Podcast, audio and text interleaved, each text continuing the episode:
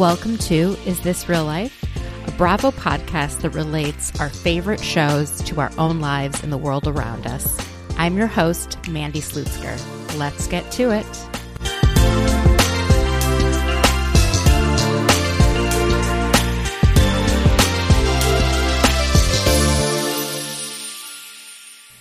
Hi, everyone. I hope you're doing well. There is a lot happening. I feel like every week we're getting a new trailer, and I'm loving it. It's so fun to have shows to look forward to, especially as Beverly Hills is getting really dark and Atlanta is wrapping up. Like, I am here for all of the things that are coming. So this week, the Winter House trailer dropped. And I don't know if you guys watched the first season of Winter House, but I actually really enjoyed it. It was similar to Summer House, except they're trapped in a house in Vermont and they can't really have a lot of parties. And so you just kind of get to know the people on the show, I think, a little bit better. Um, of course, this time, rather than it just being Summer House and a little bit of Southern Charm, they also brought Tom Sandoval and Tom Schwartz from Vanderpump Rules in, along with, it looks like, three new characters of the new people who were on last time, only one of them is back, and that's Jason. And he was in a relationship on and off again with Lindsay Hubbard, um, and that's who got her pregnant uh, when she unfortunately had a miscarriage. And we see Lindsay and Carl stop by the house, but they are not on as full time cast members. And a lot of the drama seems to be around something that happened between Austin and Lindsay while Lindsay claimed she was with Carl. And we'll see how that plays out. I didn't feel like there was enough Luke for my preference, but I also saw that in the trailer, someone is told to get out and then they show someone driving away. And i couldn't tell if it was craig if it was luke like who it was. And so i'm wondering if something went down with luke and that's why he wasn't invited to come back to summer house this past season. So we we shall see how it all unfolds. Um, in other Bravo news, David Beador filed for divorce from his second wife. Leslie. I did not, I don't know if I saw that one coming or not, but I feel bad since they have a little kid. He is such a monster, though, and I'm actually starting to look forward to this next season of The Real Housewives of Orange County. And I have not enjoyed it for many years, so I'm really, really hoping that having Taylor Armstrong as a friend of and having Tamra Judge back and Shannon hopefully is like recovered from everything that happened and is ready to face life anew. We every year I feel like we say this about her and we want her to be like the best Shannon she could be and I just I don't know if she's capable of it, but that's also probably what makes her so watchable. On Southern Charm this week, it kind of finally hit me that I feel like the heyday of Southern Charm is really over and that this current cast situation is not working. And I think it's because they're not actually friends. They took what was seemingly a somewhat authentic friend group and forcing certain people in, and it's just, I don't know, it's not working. Catherine doesn't appear to be friends with any of the girls that are on the show We've got Leva and Venita, but I'm not entirely sure who they're friends with. It's just, it doesn't feel natural at all. Um, of course, there are some things that definitely make me laugh. And when Craig spilled the wine and then broke the chair last week, I mean, I, I couldn't stop laughing. It was just so, so Craig but we get to see a lot of his you know negative attributes as well. And i feel like while he may be over his uh, kind of love towards naomi and the relationship that they had i feel like he still harbors a lot of resentment towards her. And i think he's frustrated that she's back on the cast. And i don't know everything like her just existing seems to upset him and I just, I want him to get over it. it. I know that they dated for a while and it's not normal to have to spend all this time and go on vacations with your ex, especially when your current girlfriend isn't there. But I don't know. He just has to like get over it. it's just, it's so frustrating to watch. What was actually really heartening to watch, though, was Craig and Austin's concern for Taylor, who's been dating Shep for a very long time. Now, we know in real time they have since broken up, but while they're the filming is happening, you know, they spend a lot of time with Shep. They know him very well and they feel like Taylor is really giving him all of these, you know, second chances, third chances, fourth chances and not really reprimanding him for any poor behavior that he exhibits. And it was interesting to me when Shep said, you know, I actually want to ask Taylor to quit her job, that Austin very quickly said, that is, you're trying to exercise control over her. It's actually a very big deal. You're going to make it so, one, you don't even know if she wants to quit her job. And two, you're going to make it so she's financially dependent on you. And that's, I mean, that's a terrible place to be. And it was just really nice to see him kind of be so clear headed about it and call Shep out in that moment and then also try to talk to him about it later. And I think they get in a huge argument next week about it. But Austin is entirely in the right on this. And I don't know. I feel like Shep can't really come back from any of this. He's looked so bad a few seasons ago where he filmed himself on his like iPhone attacking a homeless person and like thought it would be funny and posted it on Instagram. It was just so heartless and awful. And then to you know see him in a relationship, it's it's not nice, you know, the things that he's doing and the controlling type of stuff and you know kind of being very uh, verbally abusive towards Taylor, it's just really nasty. And I think people are sick of it. So I'm not sure how they're going to do another season because this cast is not cohesive at all. But I feel like I said this last time, and then the reunion was so good and it just pulled me back in. So we'll see. We'll see what happens. I believe they filmed the reunion this week. Now, we also got to see the reunion for The Real Housewives of Atlanta. And I thought it was okay, you know, for part one reunion it I couldn't stop laughing with the moat that they had around the set of the reunion, making it so that the women essentially cannot walk off. I also liked that they were all in one color. I don't know if we've had that before, but it was really interesting. It made me spend a lot of time looking at their outfits and trying to see how they differ since they were the exact same shade of like red, pink, orange. And I just thought they all looked so gorgeous. I did find the birds to be very distracting, however. So I don't, I don't know how we're going to get through like another like a two part, three part. Like those birds were driving me up the wall. So we get to spend a lot of time on Marlo with uh, this part one of the reunion. You know, we got to see her and Candy go at it. It made no sense that Marlo said that Candy doesn't help people and it's just very obnoxious of her to try and make Candy look bad when Candy has done so many things, not trying to get credit to support Marlo.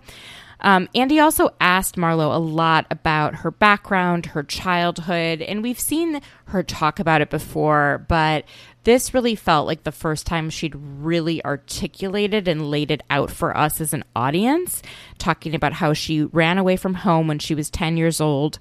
Her mom was extremely physically abusive towards her. She went through five different foster homes each time, kind of hoping that this was going to be her home. And sometimes they would make her leave because their biological children were jealous or were uncomfortable. She alluded to the fact that maybe she had been sexually assaulted at some of these foster homes as well. And she said that she has not had an emotionally fulfilling relationship with a man, partly due to all of the trauma that she has experienced. And I do feel very, very bad for what she has experienced that it makes me wonder if she's maybe not in a place to be on this show. I I don't know. I feel like I didn't know all of this about her when we first saw her, maybe on season four. I can't remember when I, I first met Marlo, but it was a while ago. And to watch how she treats her nephews and just like, she just doesn't seem to have the emotional wherewithal to be able to I don't know, support them. It's just it the whole thing made me really uncomfortable and it's also just so sad to see her repeating these patterns of hurting the people closest to her, you know, shouting and saying the lowest digs that one could, you know, give and hitting people where it really hurts. And you see people like Candy who are very giving, who are very understanding, who want to support you. And she just keeps trying to hurt Candy. And it makes no sense to me. And you've got someone like Kenya who's just, she's not going to put up with it anymore. She has to put her walls up. She can't allow Marlo to get close to her because Marlo always hurts her. And it's just, I don't know. I just want Marlo to work on herself. And I don't know if you can be on the show and work on yourself at the same time. So we'll see what happens with her. Um, Sheree basically confirmed that she does not pay people if she does not like their work. So I don't know where she gets off thinking that this is okay business practice, but she definitely doesn't pay people. And it shows off when you're looking at her website and the fashions that they have are the same as those that are on Walmart.com and Shein.com. I don't know. I don't know. I think I've had it with She by Sheree. I went on the website, I found a cute tank top, I wanted to order it, and I just, I couldn't. I couldn't click the button. And I think it's because I'm not entirely sure what kind of product I'm getting. So I'm going to let other people get their products, see if the products actually arrive and if they're of good quality, and maybe I will consider ordering something in the future. We also got to see Sanya and Drew go after it. Um, they were going back and forth. It was very interesting. Drew was very aloof towards Sanya, and Sanya seemed genuinely hurt. And it sounds like Sanya confronted Drew off camera saying, Hey, you've been acting different, or I don't like how you're acting toward in these different ways. And then when Sanya confronted Drew on camera in front of the rest of the cast, Drew looked like she was blindsided and made everyone think that Sanya just came at her out of left field. But Sanya was saying, Hey, I gave you a heads up, and you were just acting as if we had never spoken.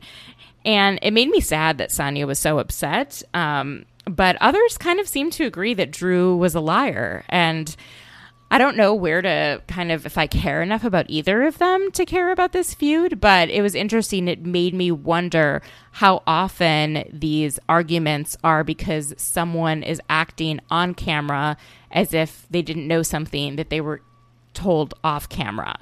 You know, I know all of these arguments are always about the show at the end of the day, but how many of them are due to people's behaviors being completely different when the cameras are up versus when they're down. Anyway, I am so excited about this week's episode. I have Jessica Leeser on. She spent 10 years working for NBC Universal, including about three years working for Bravo directly. She worked specifically in audience research, things with ratings and buying of ads. And so I asked her a lot of questions about that. We get into the Real Housewives of Beverly Hills of this week. And then at the end, uh, Jessica shares some of her experience experiences that she's had directly with some of the Bravo talent and some of her thoughts on who's staying and going um, in a number of the different franchises. So stick around. I'm sure you guys will enjoy as always, if you like the podcast, go ahead and give it a five star rating and leave a kind review. And you can always reach out to me with any constructive criticism or anything you want to share in my DMs at Mandy Slutzker on Twitter and Instagram. We're going to take a quick break and then back with Jessica.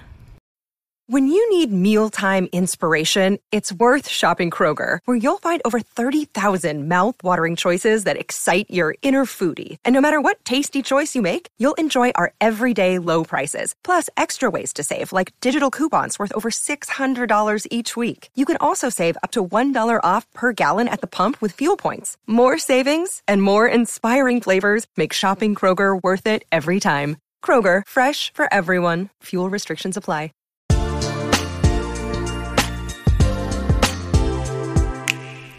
Hi, everyone. I am here with someone very special. Jessica Leeser has worked at NBC Universal. She no longer works there, but she did for about 10 years, with three of those years working specifically on Bravo. Um, she did a lot of work in audience research and ratings, and I'm just so excited to talk with her about all of that, but also this week's Real Housewife of Beverly Hills. How are you doing, Jessica? I'm great. Thanks for having me. Thanks so much for being on. I just want to start by asking you if you could explain to a lay audience like myself what is audience research and how would one even get involved in a career like that? Well, so I sort of fell into that career. I knew I wanted to work in television. That was always my goal. And I knew I didn't want to be on like the creative production side and I wanted to be more on the business side of things. And when I got out of school and I was applying to jobs, a lot of what I was seeing in the TV world were jobs in what was called audience research. And so I figured I could get my foot in the door in that way. And um, I ended up, you know, following falling in love with it and you know staying at the company for almost a decade. So that that's sort of how it happened for me. And what it is is, you know, I'm sure you've heard at some point in time a reference to Nielsen or Nielsen ratings. And Nielsen is a company that measures who's watching TV uh, at any given time through a very complex methodology that I won't go into. But we at the networks all have access to that data, and we can look at who is watching our shows. What demographic, like 18 to exactly. 45 or whatever the, exactly. the big one how is many that women, they want. How many mm-hmm. men? They they can even look at, you know, if you own a dog, you know, like they can get really, really granular if you want it to be. And, you know, you can look at how many people are watching TV total not just uh, in your show. So, are people watching more TV at eight o'clock than they are at nine o'clock, or you know, on Thursdays versus Mondays, and things like that. So, there's a whole bunch of stuff you can do with it. My focus when I was there was in the ad sales world mostly. So, when our people, when our salespeople who sell commercial time on Bravo wanted to land a new client, they'd come to me and they would say, you know, what percentage of our viewers eat at Dunkin' Donuts? And I'd have access, not through Nielsen, but through another research company that surveys people uh, to look at what percent of Bravo viewers eat at Dunkin' Donuts and how does that compare to our competitors. So we could go to Dunkin' Donuts and say, look, our viewers love you guys, you know, you should you should advertise with us. Oh, that's so cool that's a lot about what I was doing for the most part. I was also involved in sort of larger, more strategic projects. So, you know, if we were looking to make a big schedule change, for example, for a, a long time, you know, Bravo would premiere their new shows at 10 o'clock. And it's so frustrating. They did that with Salt Lake City, and it's like sometimes it's hard to stay up that late. Exactly. So, you know, my team put together a a pitch and a proposal to show that actually shifting the, the premiere to nine o'clock when more people are watching TV and then repeating that show at 10 o'clock would would be better for ratings overall. Um, and and we ended up doing that for a lot of our shows. So I got to thank work on you. really cool projects like that. I feel like I can personally thank you for that because yes. it was excruciating staying awake from like ten to eleven, and then yes. eleven to eleven thirty was Watch What Happens Live. Yep. Which I mean, that also wasn't fun to stay up that late. And No. I know Andy now is the parent of two young children, so like he doesn't want to does be it at nine then. o'clock now sometimes. I love it. Yeah. Um, I was wondering also, is there research that's done on favorability towards certain shows? For example, like do people uh, there's a lot more viewers of the Real Housewives of Beverly Hills than there is of the Real Housewives of Salt Lake City, for example. But is it do people who watch Salt Lake City are they more like excited about it? Does it matter like numbers wise or engagement? Yeah, we at the end of every season, we would run a survey among our among our viewers about how they felt about that season of the show. Really getting into the weeds on how they felt about different character, you know, different housewives, like you know, storylines, how this season compared to other seasons, things like that, and we'd wrap it all up in, in an end of season sort of report where we include some ratings and those opinions of our viewers to show that, you know, like you said, you know, while the audience might be small, they really, really love the show. Um, and so, yeah, it could be a hit. Let's, you know, let's you know build on this audience that yep. that is, seems to be very loyal versus you know other audiences where like a ton of people are watching but they're all kind of like at the edge of maybe not watching because it's getting more toxic or not fun. Yeah and we can identify those shows and then make tweaks to see okay they they they like the show but they really did not like this this aspect of it. How can we improve upon that and change that? Should we get rid of so and so and find a new person you know, or whatever the case may be. Is it called a certain kind of score? Like for a housewife, is there a name for it? No, I mean there are services out there like a I don't know if you've heard of like a Q score. Yeah, that's what I was thinking of. Yeah. Q score measures like tons of celebrities and athletes. I'm sure they have housewives in there now. They didn't. To my knowledge, they didn't um, 10 years ago when I was there but we sort of created our own score- scoring system that we used. Okay, that's so interesting. And you know, there were those characters, those housewives that people loved, and there was those people loved to hate. That was like a big thing, where you know there was the voice of reason that people really liked versus the villain that you know was polarizing, but people really liked it because they like having that villain character and aspect. So there's a lot going on. It's so interesting. And then it can change, right? Like you've got a Kenya Moore type character on The Real Housewives of Atlanta who was the sort of villainess for a number of years. And then, you know, more recently, people are rooting for her. She's going through this awful divorce with a crappy ex husband. And she's got this little girl and she's on Dancing with the Stars. And all of a sudden, you find yourself rooting for her, whereas before you were not feeling that way. And that's what I love about these shows is you can, you know, kind of form different opinions the longer you get to know them and as yeah. you see them mature and change. I think uh, the opposite of that might be Elisa Vanderpump. I think. Okay. She, and this is my opinion because she sort of like fell off, like she sort of fell off after I left Bravo and and NBC for the most part, but like she was a fan favorite. People loved Lisa Vanderpump, myself included. And then I think I think it all sort of fell apart for her. it her. did, but then the longer that she's gone, the more I think people are nostalgic for her. Yeah. You know, it's interesting it how yeah.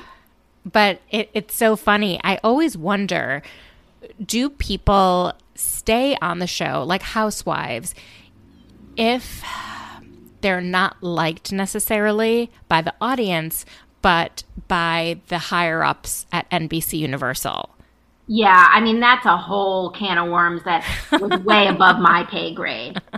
But I would say chances are if the audience didn't like someone, it was it was rare that the higher ups liked them as well. Okay because they probably created problems for the higher ups, like a Kelly Dodd on The Real Housewives of Orange County. And she's constantly posting, you know, pictures of herself wearing a hat saying drunk wives matter and yeah. just being very yeah. controversial that brings negative attention to the show. And I always am now like thinking about The Real Housewives of Beverly Hills. I feel like it's now become this whole show, but then a whole separate sort of show that we're watching online where yes. there's these like very dramatic things happening on Instagram. It's very hard to follow. This random guy named Patrick Summers claims to know information and he knows who the bots who made all those bots to go after Garcelle's son. And all of a sudden you have this whole sideshow that's very different from what we're watching week to week. and not all of the viewers are on Instagram or if they are paying attention to that crap. Yeah. And there's a show within the show about the making of the show. Like Kathy Hilton holding out for more money or she wouldn't film with them. Oh. And like that's a whole thing. That's why she came in mid-season was because she was holding out for money from Bravo. Like, you know, there have been so many of those in the past with I can remember Kim Zolciak and Nene were like fighting over who gets paid more and all this stuff and who's filming with who and I don't want and, and it you know the making of the show becomes a drama in and of itself. Totally. It's I forgot who said it. I don't know if it was um, in the book all not all diamonds and rose or if it was in the other housewives book by brian moylan that sort of how all of the fights after a certain year are all about the show even Yes. if they're not I think it was Brian Moylan because he put that in his recap of last night's Beverly Hills. Yes. Okay. So he was basically saying, you know, people end up getting in arguments over things completely that you think are so trivial, but really they're just pissed over something that happened in like with the Kathy Hilton situation. So let's let's dive into that. So she wasn't in the first half of the season because she was holding out for more money. She claims it was she was dealing with Paris's wedding, blah blah blah. She could have filmed all of it Yeah. then they're all pissed at her that she wasn't around and then she shows up and the whole time she's trying to promote a product which usually friends of housewives don't get to do that's a role solely for you know Yeah. people who hold the diamonds and she's trying to promote her product and it sounds like it's happening over and over again we as the audience didn't know that until this week's episode where they show a montage of Yeah. her constantly making people do taste testings, which now I understand. Maybe they don't want to taste test her tequila every single time she's hanging around. But rather than say we're pissed at you and you're not following the rules, because that would probably break the fourth wall and wouldn't get shown. They're now, and by they, I mean Lisa Rinna's really poking at her with ordering Kyle, well, not Kyle, Kendall Jenner's 818 tequila. And then later ordering Don Julio, just like anything but Kathy's tequila. what do you make of that whole like tequila gate?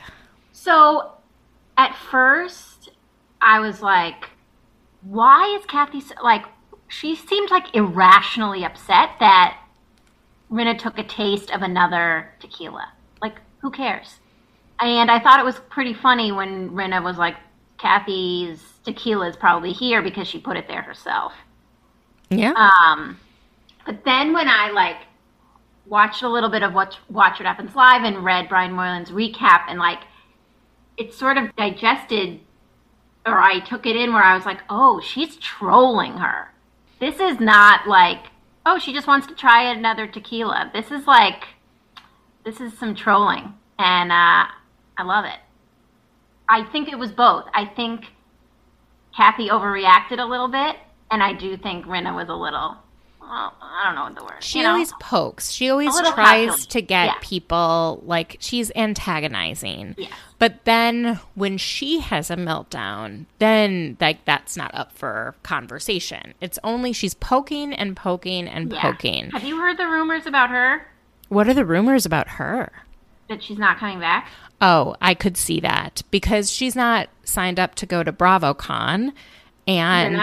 Yeah, her and Yeah. Diana, I think, are the only two from Beverly Hills that aren't signed on to do BravoCon, which I think is kind of like writing in the sand. Are you Plus, coming to BravoCon? I'm unfortunately unable to come because I Oh, have a wedding. But next next year, I don't care who's getting married. I will be there. I I can't I can't miss it again.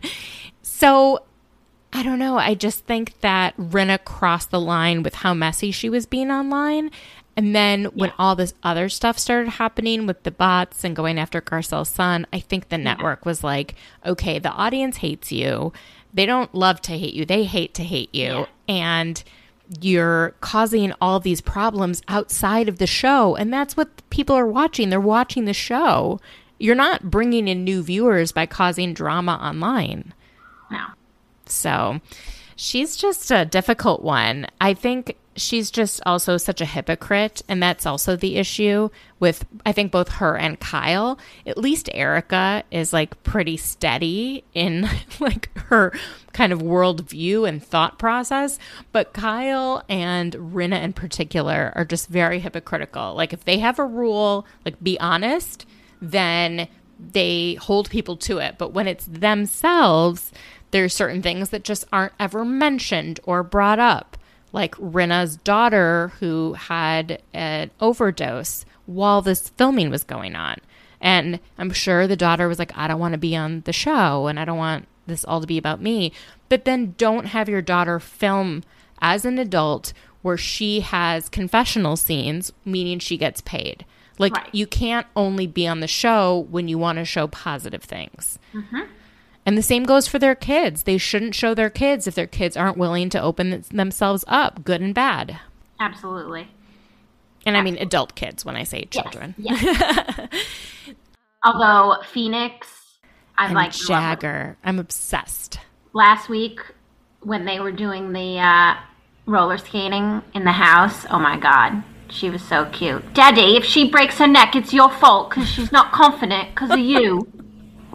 they're the best. Those are my favorite kids right now. They're just adorable and they're still not at a point where they feel like they're putting something on for the cameras. No, not at all. I mean, they're like five. Right. But, you know, when Portia got to be a certain age, like nine, she started playing up for the cameras. And yeah. now that she's a preteen, she's like, get me away from these things. oh, remember when Portia was like three? Yeah. Oh my God. She was so little. It's what, How do you feel about Diana? What's your take on Diana? So I was so excited about Diana being on the show because I'm the daughter of a refugee. And I was really excited to see that story be told.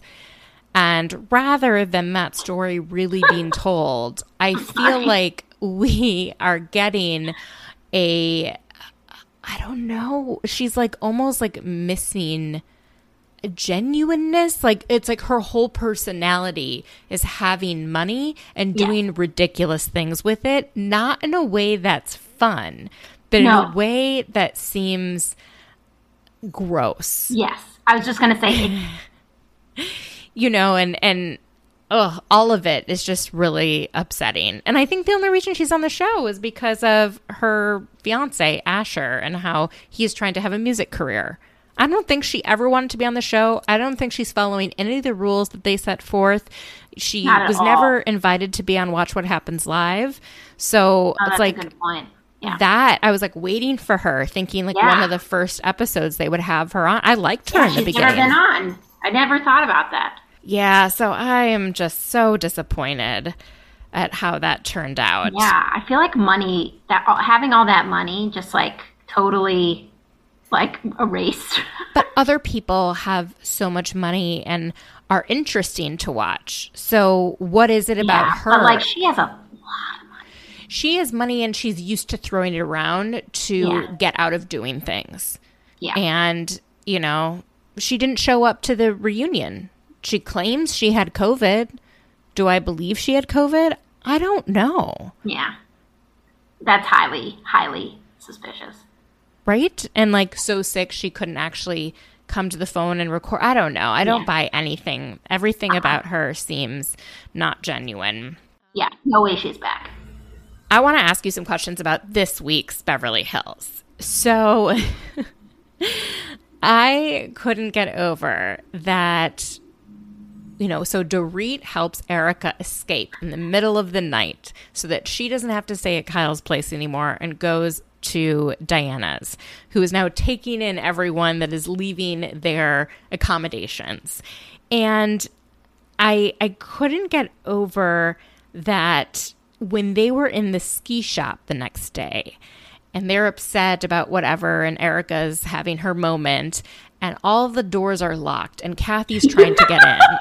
and that was my favorite part of the trailer when the trailer for the season came out. Me Amazing. too. And I thought all of that was supposed to take place after the night where Kathy supposedly had a meltdown. But to see they just didn't want to open the door because they were pissed at her because she was like, what, trying to get everyone to drink her tequila was insane to me. I love it. Do you find that the trailers tend to show put things in a certain light so they know the audience will think a certain way, but know that that's not the context? Yeah, probably. Like I remember seeing it in the trailer without much context and just being like, "Oh, this is something." Like I thought it was a joke that they weren't like actually in the trailer. I thought it was a joke where they like actually weren't mad at Kathy. They they just like wanted to play a little prank on her and not open the door. So when it was genuine, I was like, "Oh my god, that is savage." It was so wild, you know. And she's like knocking, she's like waving. Yeah. um. Okay, so it was also interesting to me to watch footage of both Rinna and then later on the show Diana kind of try to reason with Erica and be like, all anyone really wants is for you to show empathy to the victims. And in her confessional, Diana says, like, I really hope she doesn't mean it that she doesn't care about victims. But what, I mean, it's interesting. Erica never seems to lash out at Rinna or Diana. It's everyone but those two. I yeah, I don't I don't know why. I, maybe she's scared of them. I don't I don't know. Erica doesn't seem scared of anybody or anything, but like I feel like she is treating Diana the way that she treated her husband Tom Girardi Oh, yes. and looked at him like, "Oh, this is someone with money who has a Yes. plane, who can fly me places and who can buy me things." hundred percent. Hundred percent. She's always like, Diana, go in and buy something. It's so awkward and it's like does she want to watch Diana shop or does she want to Diana just to like feel generous and give her things? Yeah, she wants to shop with Diana and have Diana be like, "Oh, Erica, do you want do you want these you know, do you want this necklace? I'll I'll get it for you." I hear you may need some new earrings soon. Yeah, exactly. exactly. It's so weird. It's just so weird, it- the whole thing. She like seemed to resolve things with Kyle at the end, but then still be pissed at everybody else. I think it's because her and Kyle have a long-standing friendship, and I, I think agree. her and Rinna do, and now her and Dorit sort of do. And I almost feel like her relationship with Dorit is even stronger because her and Dorit used to really not like each other and get along, and they somehow overcame it. And so it's like, I don't know, it, it, it's really a bizarre sort of sort of thing. I find it interesting that Dorit basically decided to stay with Erica and support Erica throughout the day and not once check in with Kyle, respond to messages, let her know where she was, and then didn't show up at that hat store, Kemo Sabe. Which, you know, it, and I felt bad for Kyle. I did. And I don't normally feel bad for her, but I was like, oh, this is crappy. Yeah. It was, and I didn't get it. I didn't get why she Dorit felt like she needed to stay with Erica. we, and they, she was saying, "Oh, Erica was crying. Her eyes were all puffy." Like we didn't really see any of that. Not really. And I don't know. I don't know. I'd side with Kyle in that particular instance. I think Erica would have defected to Diana's room regardless of what had happened. I think she wanted That's so to be in the nice true. hotel room. She did, and for even Erica said, "You know, you should go join Kyle." She said that to Dorit. Yeah. It's just so bizarre. Um, so that Yeah, I kind of felt bad for Kyle too, especially when she said that like I show up at all of your guys' things. Mm-hmm. All of your parties and fundraisers and this and that, and I'm asking you to like stop by into a store for a couple of hours. Like, come on. I know. And she's like, I show up when I'm upset. I show up when I'm in an argument with someone. But I feel like Kyle is crying in this whole episode because she's sort of lost the plot and that she usually is someone who's on the sideline mixing things up and then stepping away. But then when she's in the drama, it's more emotional. Yeah, and that's again where she goes back to being hypocritical because she's always telling Sutton to stop crying and saying she's so emotional. But this entire episode, Kyle was crying. I know. And back to what we were saying before about the fights being about the show and not about things we like. Kyle's like, I have to go to all these things for all these people. You know, I have to go film at this party and that and the other thing and Rinna's beauty launch.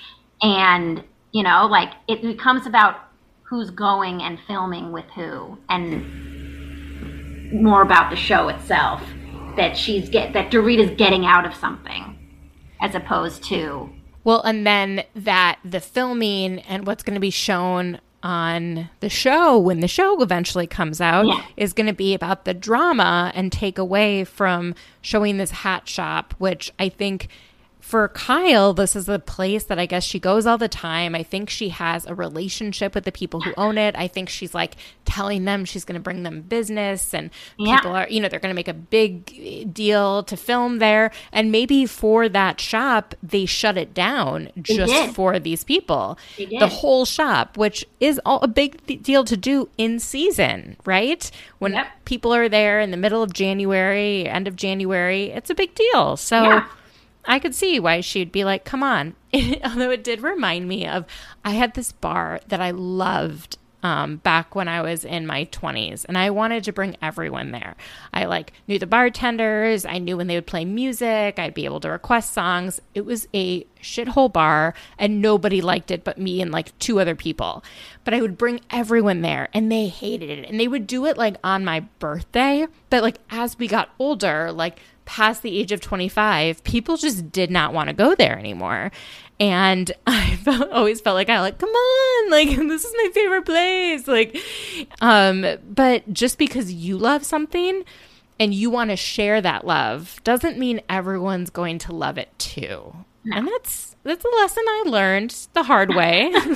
by like by the time we ended up at that bar, it would just be me and like one other person. Like no no one else would have joined at that point. But Kyle doesn't seem to have learned this lesson that just because she likes hats does not mean that everyone else likes hats. But in the context of filming, and then Yeah. the fact that her closest friend of this group, I think, is Dorit, and that Dorit was not communicative throughout the day and helped Erica leave her house, I would, I'd be, I'd feel a certain type of way. I yeah would. no I don't blame her at all for being pissed not at all What did you think about Mauricio stepping in between Kyle and Dorit? I love Mauricio. I love him so much. I hope the rumors about him aren't true. I mean I don't know. I don't have strong opinions about it. I hope it helped. I I love a I love a peacemaker. I love a good house husband. So I was appreciative of his efforts I was like, get out of the way, Mauricio. They are fighting and we are getting good television. These this whole group of women who get along, like the four, Erica, Rinna, Dorit, and Kyle, there has not been a crack in those Yeah. four's friendship, and it has made it frustrating to watch. yeah And what we loved last season was when there finally was a crack and they started questioning Erica. It was Yeah. not directly, it was a separate scene, but that was interesting. Now we're finally getting two people actually arguing over something that was surface level, but I think cut a little deep, at least for Kyle. And I wanted to see it through. Yeah. No, I can see that. I don't. so I have a really hard time watching reunions because I hate when people yell over each other and talk over each other and it becomes like chaos. And I sort of felt like it was heading in that direction with Kyle and Dorit. So I was like, somebody step, somebody help. Yeah, I know. I just want them to ev- not just gloss this over, but actually talk the next day about it. But they won't have the opportunity because everything will have gone to shit the night before. Um, Erica is trying to make a very big deal to all of these women that her lawsuit was dismissed in Illinois without prejudice. Like she's like keep saying that, which is actually not a positive thing. And just like Crystal said, it means that they can refile in California. And that's exactly what happened. Do you think Erica actually understands that, but is trying to make it seem like a good thing? Or how could her attorneys let her get away with thinking that this is a win for her? I don't know. I mean, I don't know what her attorneys are telling her and what they're not telling her. And I don't know what she understands about the legal system and process and what she doesn't. But I think she hears the word dismissed and chalks it up as a win. And yeah, they can refile in California, but are they going to? You know, it hasn't They happened. did right away. I know. Oh my god. So I don't know what she. I think she is being very selective in what she's hearing and what she's processing because she is trying to cope. And I do think she thought it was a win. And I think she's a little bit in denial and delusional about what's happened and what's going on and her involvement in it. And, you know, I really, I know everybody hates, well, I don't know about everybody, but I know a lot of people hate her. Jennifer Lawrence sure does. Um, but I really like Erica as a character on the show, and I, I want to see her redeemed in some way and like succeed, but she's making it real, real hard. She could have totally turned this around. Totally. It's so easy. Just say it. It's it's not even just saying it, it's saying, you know, I was a victim too, and I'm nowhere near the victim that these other people Yeah. are at, but I was misled. I believed my husband was wealthy. I believed all of these gifts were hard-earned gains. I had no idea that it was all a house of cards that was going to come crumbling down and you better believe I'm shocked and I'm appalled and it is going to take me some time to get my bearings. And I'm very angry and I'm frustrated and I'm confused. You know, it just share those type, but that's not. That was beautifully, beautifully said. She should hire you as part of her team. I don't think she feels that way. So she's not going to say what she doesn't believe. She feels I am the ultimate victim. I was misled. You know, and I got these earrings 15 years ago, God damn it. So why are you coming for them now? Mm-hmm. and she doesn't seem to be able to she can't she can't let herself care about the victims because then she would have to act on it mm-hmm. and that would mean that she would have her things taken away and to erica things are all that matter And she, what I, what I don't understand is she's conflating empathy and sympathy for responsibility. They're not the same thing. And Totally. that's what people have been trying to explain to her on the show. It's like just because you say you feel badly for the victims doesn't make you responsible. but i think if she says she feels badly then she's acknowledging that there was wrong done and she doesn't want to acknowledge there's wrong that was done because it means she will have to lose things she she Correct. cares I more totally about her agree. stuff and about money and about materials because that's the only reason she was married to that man for that long. She knew he was cheating. She was open about that last year. She knew he wasn't ni- he wasn't nice to her. If she doesn't think there was wrong done, why is she so mad? I think she's mad because she knows that there was wrong done. And she's like, why are you pinning it on me? And why are you coming after me? Yeah. It, again, it goes back to her being a victim. And I do think that some of these lawsuits are far reaching in that they're like trying to create something that I don't know there's proof of. Yeah. Like that she was part of a conspiracy and that she knew. I actually think the more I watch her on the show, and I thought she was a smart woman, I actually think she's just one of the most fiscally irresponsible people we've ever seen. I don't think she's financially literate in any way, shape, or form. And God no, and, and she, but she didn't need to be. she's lost. She doesn't know how to make money on her own. And she could take her story and she could make money. I mean, at some point, maybe there's restitution or whatever she has to give back. But that, again, that's also in a criminal case. None of this is criminal. Like, she's just, and everyone would be rooting for her. Like, wow, you got screwed over by your husband. You know, what a jerk. And nope, No. she's making herself the ultimate victim. Yeah, she's making it way harder on herself. Yeah, it's really it's just sad, truly. She's certain people are obsessed with being victims. There's just like uh-huh. their personality is like Yep. victimhood. and I never thought it would be her. Me either. Oh my gosh. And only, you know what? Only Crystal. It's like Crystal and Sutton are the only people that seem to have any sort of literacy of the law where they're reading articles and understanding the significance Yes. behind them. When Crystal's like without prejudice or dismissed, um, yeah, without prejudice, it means you can refile it. Like this isn't gone. This is coming back and it's going to bite Yeah. her in the ass in a completely different way. Yep. What are your thoughts on Crystal in general? It's part of these this group of women. I like Crystal.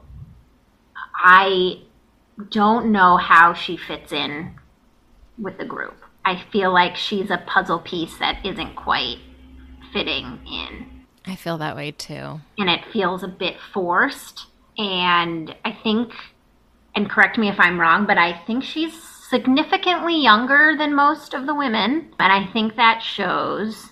And I know not everybody, not every housewife can be quote unquote crazy because you need somebody to like ground the group. But like there needs to be a little something where you're like, she's a little, you know, she's a little kooky. She's a little quirky. I like that. And like, there's nothing about her that like gets me excited. Like, she's definitely the one I would like be most likely to like want to go grab a coffee with, but like not someone I would want to watch on a reality show.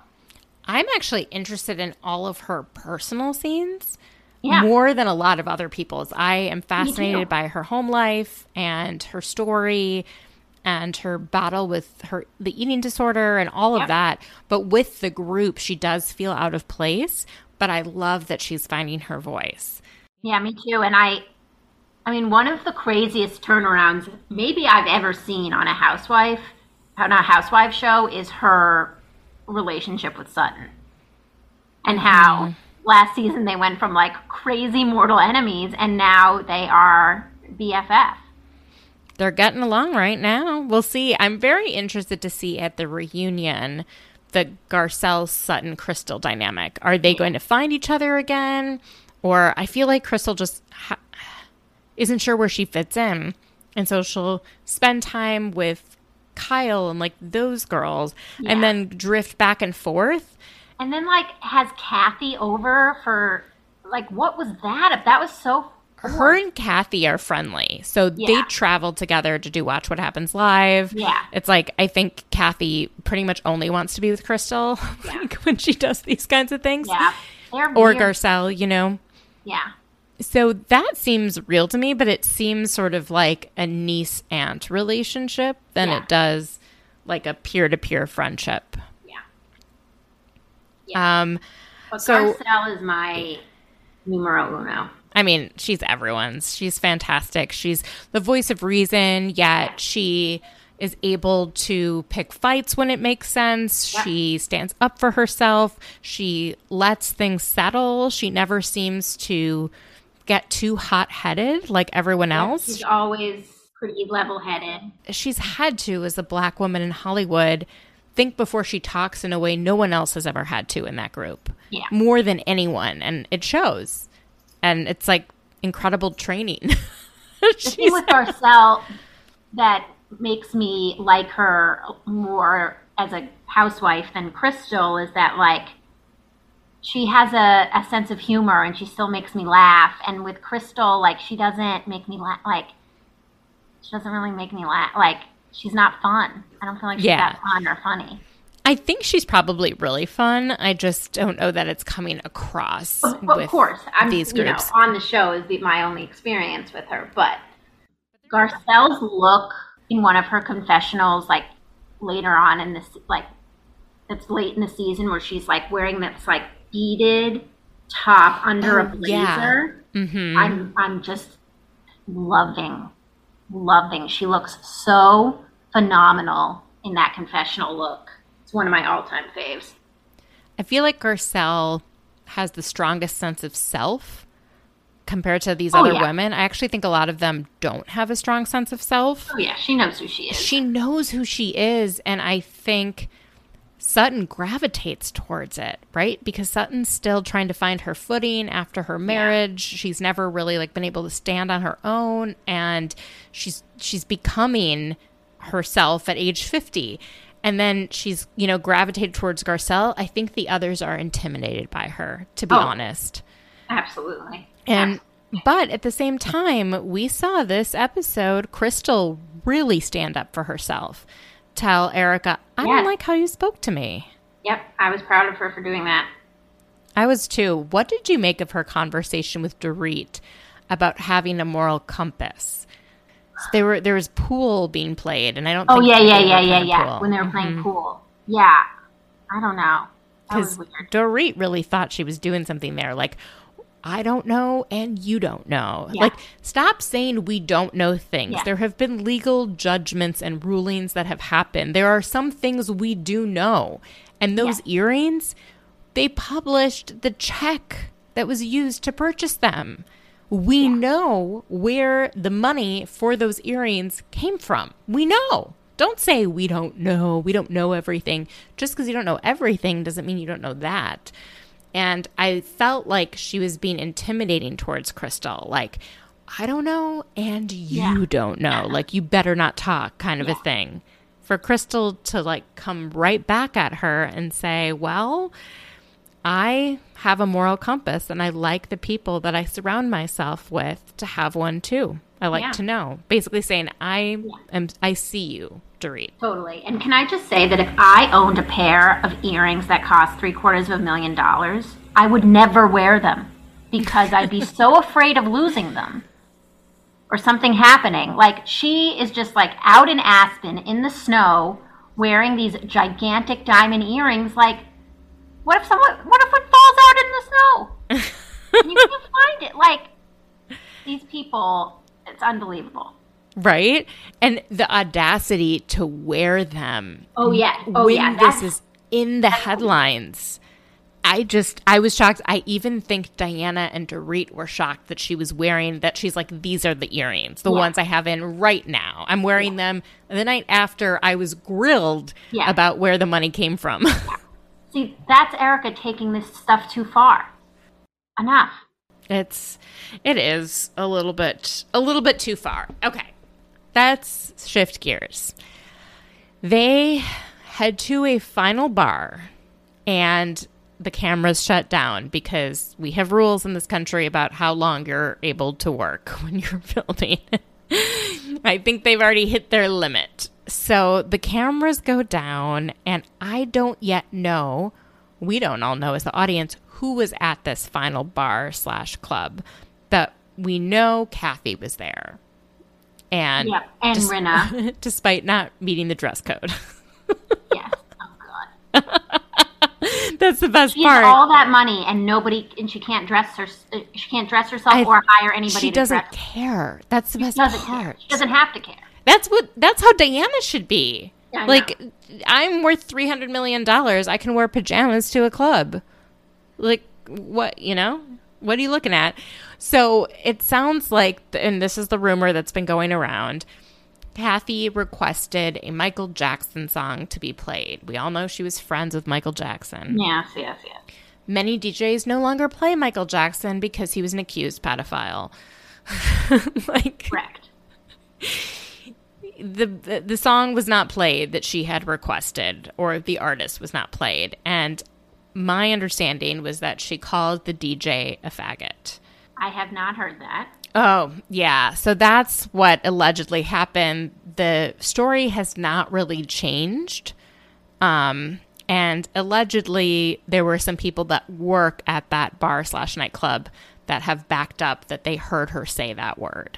And so this was not caught on camera. And Rinna and Erica heard it. I don't know if any of the other women heard it. And Kathy had a meltdown back at Kyle's house. Uh, so the meltdown was at Kyle. I think it was also in the Not- Sprinter van. in the. I thought it was in the van. In the Okay. van and then back at Kyle's house. And Kathy goes on her iPad and writes to her husband, like, but on Instagram in a notes in an, uh, as a comment on Instagram, like, get me out of here. Yep. And yeah, and I guess she gets very angry and says a lot of disparaging things about Kyle. Yes. I've heard that. My understanding is that Rinna and Erica want to call her out for calling the DJ a faggot because why are they and why is Erica getting raked over the coals for every little thing she's done and Kathy gets away with murder kind of a deal. Yeah.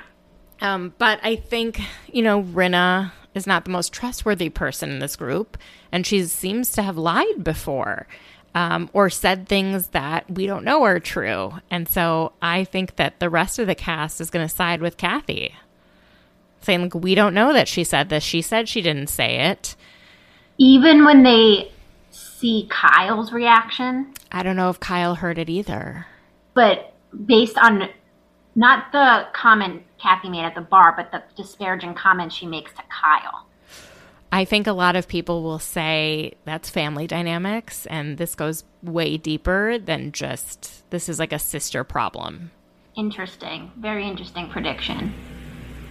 I think the usual camps will divide.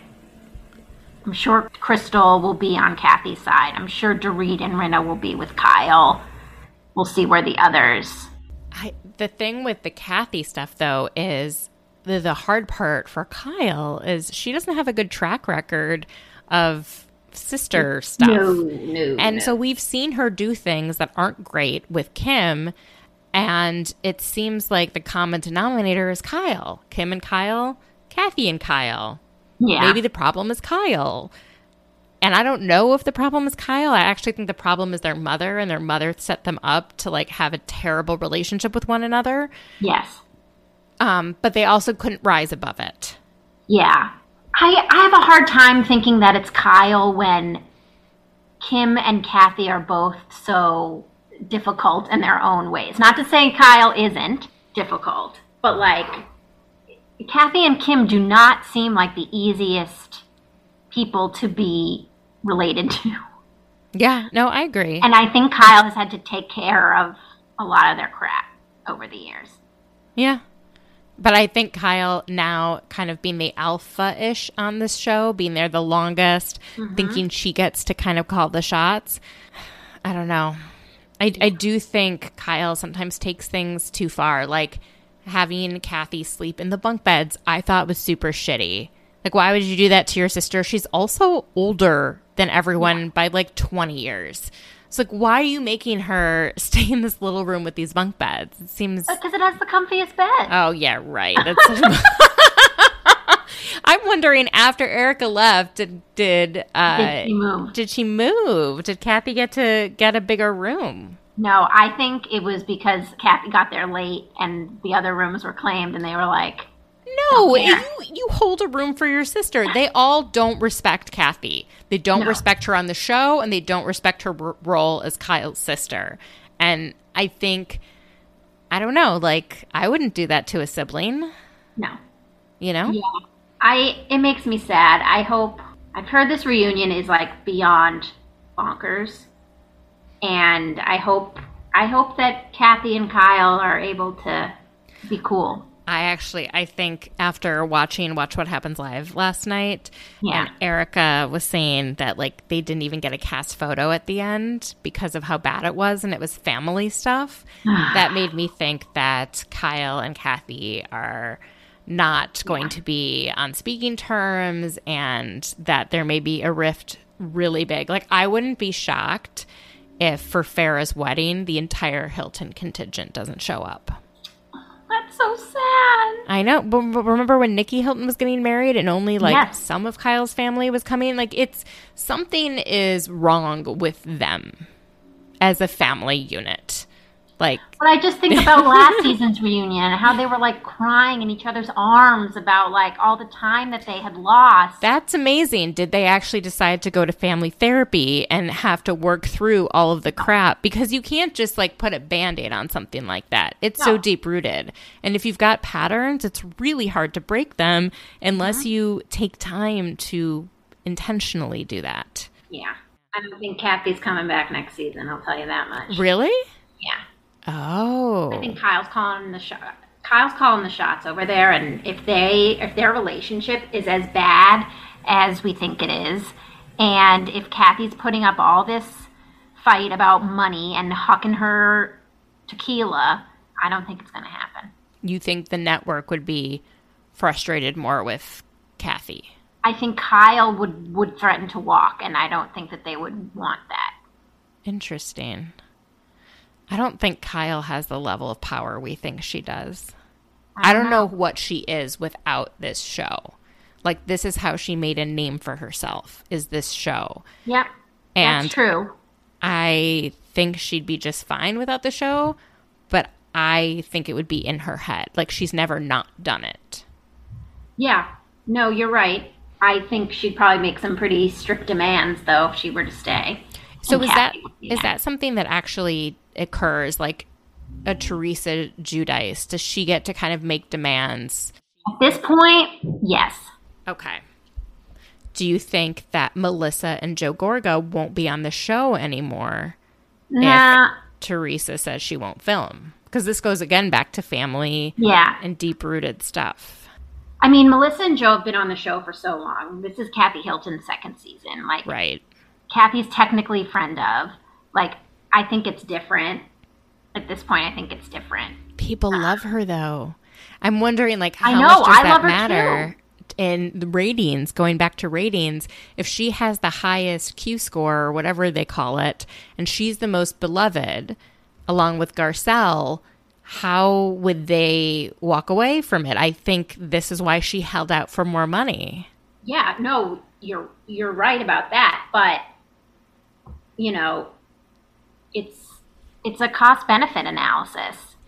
And, you know, you know, I think Jill Zarin was a pretty well liked housewife in her day and she screwed the pooch and made some people unhappy and, you know, Are you able to expand upon that?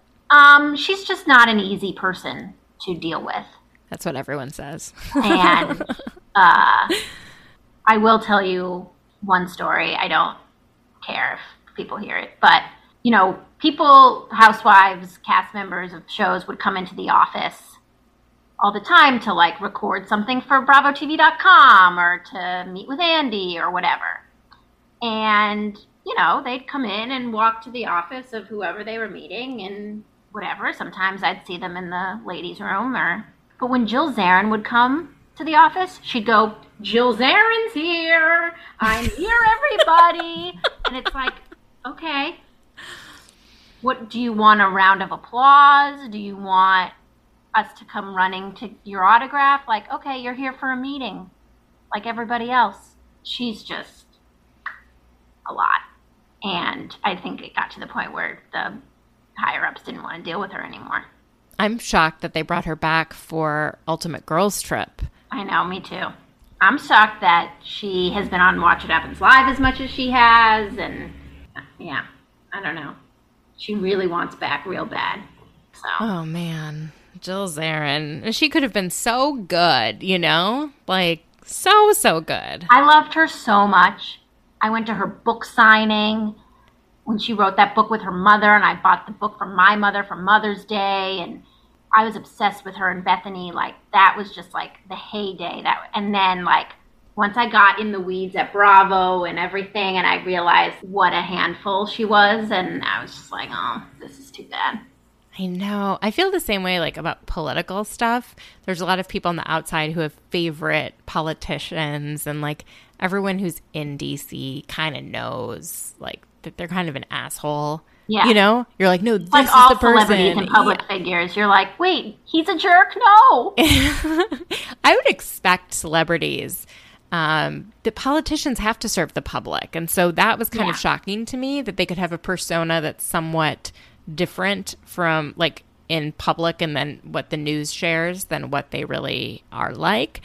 But yeah, I could see all of the housewives being really difficult. I could see Vicki Gunvalson Oh, being God, a yeah. monster. Nene, oh, I mean, Nini. okay, so what do you think of her suing the network? It got dismissed, but I mean, is she dead to them? She would like, from what I remember, like would threaten lawsuits all the time.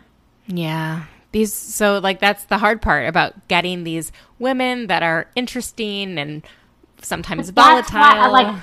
I love a new. Salt Lake City was like the best thing that happened to me, and like, and in my reality TV world in a long time because like these were fresh faces that like didn't know the know the deal yet and were new and like weren't famous yet and then you can see the evolution of a show as people get more famous and more well known and you're in the tabloids more and it becomes this whole other thing than what it was originally meant to be. Yeah. and becoming all about social media and who's following who and who's retweeting this about who. And you know it's just like we're starting to see that happen with Salt Lake which is which is tough but and I don't think Dubai really worked very well. Like I love a new a new series. One that's, I think, doing really well, and I think will have one of the best seasons ever, is Miami. Miami I think the, because Potomac I love, but it's very kind of social media heavy. yeah I think that Miami season, like the reboot season two, Yeah. is going to be incredible. This like Lisa Lenny Hochstein divorce and Larsa getting in the mix, all of them have some actual friendship with each other. They actually like to hang Yeah. out together.